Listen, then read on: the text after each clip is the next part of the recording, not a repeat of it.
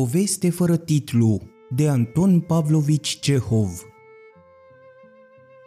În veacul al cincilea, întocmai ca și astăzi, soarele se scula în fiecare dimineață și se culca în fiecare seară.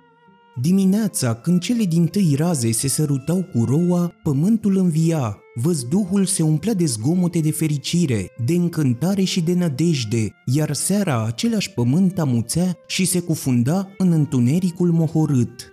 Ziua semăna cu ziua, noaptea cu noaptea.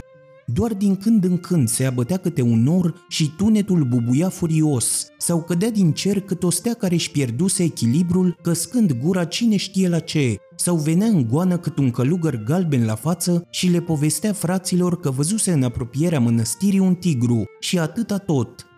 După aceea, ziua semăna iarăși cu ziua și noaptea cu noaptea, Călugării munceau și se rugau lui Dumnezeu, iar bătrânul lor stareț cânta la orgă, ticluia stihuri latinești și scria note pentru cântări. Acel minunat bătrân avea un dar dumnezeiesc.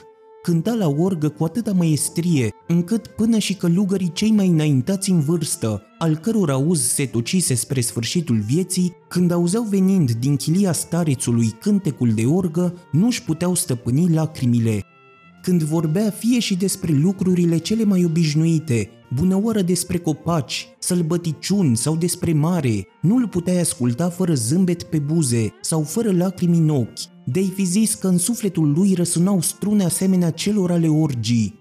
Dacă îi se întâmpla să se mânie sau să aibă o bucurie mare, sau dacă povestea despre fapte înspăimântătoare și mărețe, îl cuprindeau o înflăcărare pătimașă, ochii scânteietorii se umpleau de lacrimi, Fața îi se aprindea, glasul îi răsuna ca tunetul și ascultându-l, călugării simțeau cum înflăcărarea lui le încătușează sufletele.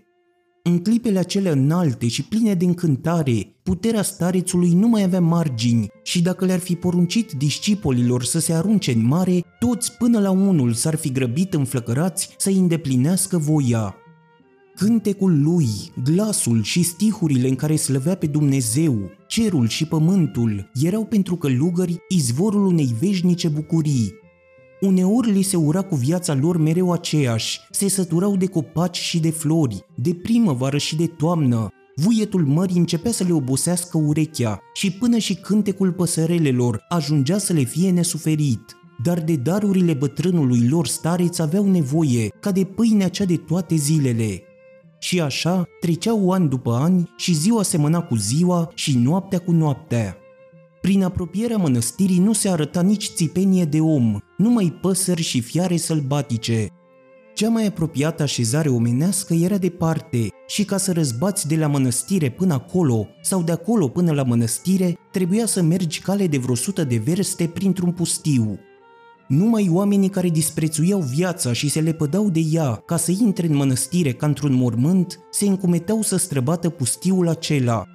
De aceea, mare a fost uimirea călugărilor când într-o noapte bătu la poarta lor un om. Era un târgoveț, un păcătos ca toți păcătoșii, căruia îi plăcea să trăiască.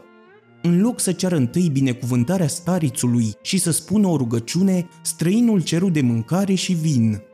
Întrebat cum ajunsese din oraș în pustiu, omul răspunse cu o lungă poveste vânătorească, cum că plecase la vânătoare, că trăsese la măsea mai mult decât s-ar fi cuvenit și că se rătăcise. Când i se propuse să se călugărească spre mântuirea sufletului, el răspunse zâmbind, Nu, n-ați găsit în mine un tovarăș. După ce bău și mâncă până se sătură, se uită cu luarea minte la călugării care îl slujeau, dădu din capa dojană și le zise – după câte văd, voi nu faceți nimic, nu mai mâncați și beți. Apoi așa se mântuiește sufletul. Gândiți-vă că în timp ce voi stați aici în pace, beți, mâncați și visați la fericirea cea veșnică, semenii voștri pierd și se duc în iad. Ei, să vedeți voi ce se petrece în oraș. Unii mor de foame, în timp ce alții, neștiind ce să mai facă cu aurul, se lasă în voia desfrâului și pierd ca muștele încleiate în miere. Nu mai poți afla la oameni nici credință, nici adevăr. Și cine-i dator să-i mântuiască? Cine-i dator să le propovăduiască? Că doar nu eu, care umblu beat de dimineața până seara. De asta v-a dat Dumnezeu suflet blajin, inimă iubitoare și credință. ca să stați aici între patru pereți și să nu faceți nimic?" Aceste vorbe de om beat ale târgovețului erau îndrăznețe și lipsite de cuvință, dar ciudat, ele avură mare trecere la stareț. Bătrânul păli, schimbă priviri cu călugării lui și zise Fraților, adevăr a grăit omul acesta. De bună seamă, bieții oameni pierd în desfrâu și în necredință din pricina nesocotinței și a slăbiciunilor, iar noi nu ne urnim din loc, ca și cum lucrul acesta nu ne-ar privi. Ce-ar fi să mă duc la dânsii și să le amintesc de Hristos, pe care l-au dat uitării? Vorbele târgovețului îl zgândăriseră pe bătrân. Chiar a doua zi își luă rămas bun de la frați și cu toiagul în mână porni spre oraș, iar călugării rămaseră fără cântecele, fără stihurile și povețele lui. I-au dus dorul o lună, două, dar bătrânul nu se întorcea. În sfârșit, după cea de-a treia lună, auziseră bocănitul cunoscut al toiagului său. Călugării se repeziră să-l întâmpine și îl năpădiră cu întrebările, dar bătrânul, în loc să se bucure că îi vede, începu să plângă cu lacrime mare, fără să le răspundă o vorbă. Călugării băgară de seamă că starețul îmbătrânise și slăbise mult. Fața lui era obosită și arăta o durere adâncă, iar atunci când izbucnise în plâns, avea înfățișarea unui om care fusese ofensat. Călugării începură și ei să lăcrimeze și să-l întrebe, plin de compătimire, de ce plângea și de ce era atât de întunecat la chip. Dar nici de data aceasta el nu le răspunse, ci se închise în chilia lui. Șapte zile stătu așa, fără să bea, fără să mănânce, fără să cânte la orgă. Plângea într-una, când îi băteau călugării la ușă, rugându-l să iasă și să le împărtășească și lor mâhnirea lui, starețul le răspundea printr-o tăcere adâncă. În sfârșit, bătrânul ieși din chilie. După ce adună pe toți călugării în jurul lui, începu să le povestească cu ochii plânși și cu durerea și mânia întipărite pe față, prin câte trecuse în cele din urmă trei luni. Glasul îi rămase liniștit și ochii zâmbitori cât timp le vorbi despre drumul de la mănăstire până la oraș. În calea lui zicea, păsările cântau, izvoarele șopteau și nădejdi dulci și tinerești îi tulburau sufletul. În timp ce mergea, se simțea ca un soldat care pleca la luptă și care nu se înduia de victorie.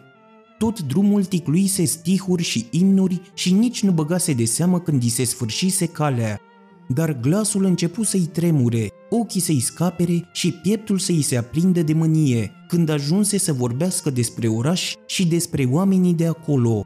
Niciodată în viața lui nu văzuse și nici măcar nu îndrăznise să-și închipuie ceea ce-i fusese dat să vadă după intrarea în oraș.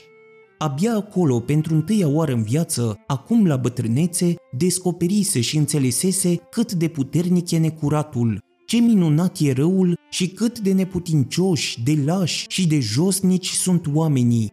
Printr-o întâmplare nenorocită, prima casă în care intrase se nimerise să fie un cuib de desfrâu. Vreo 50 de bărbați cu pungile doldora de bani mâncau și beau fără măsură.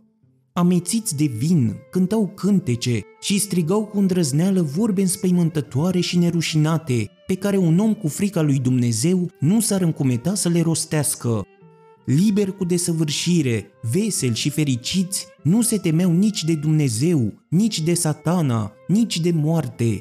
Vorbeau și făceau tot ce le durea inima și se duceau oriunde îi mânau poftele trupești. Iar vinul, limpede ca chihlimbarul și cu scânteierea urii, trebuie să fi fost dulce și aromat, deoarece cei care îl sorbeau zâmbeau fericiți și doreau să mai bea. La zâmbetul omului, vinul răspundea și el tot cu zâmbet, iar când era sorbit, scânteia vesel, de parcă știa ce vrajă diavolească ascunde dulceața lui. Înfierbântându-se tot mai tare și plângând de mânie, bătrânul povestea înainte tot ce văzuse. Pe masa ospățului, urmă el, stătea în picioare o femeie pierdută pe jumătate goală. E greu să-ți închipui că s-ar putea afla pe lume ceva mai frumos și mai fermecător – Spurcăciunea aceea nerușinată și goală, tânără, oacheșă, cu părul lung, cu ochii negri și buzele pline, își arăta dinții albi ca zăpada, zâmbind mereu, de parcă voia să spună Priviți-mă cât sunt de nerușinată și de frumoasă. De pe umeri atârnau în falduri bogate mătăsuri și brocarturi, dar frumusețea ei nu se lăsa ascunsă sub veșminte, ci răzbătea prin ele pătimașă, așa cum răzbate iarba tânără prin seva primăvăratică a pământului. Femeia goală sorbea vin, cânta cântări și se lăsa iubită de oricine o dorea. După aceea, ridicând pumnii cu mânie, bătrânul le povesti despre alergările de cai, despre luptele de tauri, despre teatre și despre atelierele pictorilor și ale sculptorilor, unde artiștii zugrăvesc și modelează din lut femei goale. Vorbea cu patimă, vorbea frumos și cu un glas atât de melodios, de parcă cânta pe strune nevăzute. În vremea asta, încremeniți, călugării ascultau lacum vorbele lui, cu răsuflarea tăiată de încântare. După ce arătă toate minunățiile necuratului, frumusețea păcatului și grația ademenitoare a trupului respingător de femeie, bătrânul blestemă pe cel ce e stăpânul răului, se întoarse și se făcu nevăzut în spatele ușii lui. A doua zi dimineața, când ieși din chilie, nu mai găsi în toată mănăstirea niciun călugăr. Fugiseră cu toții la oraș.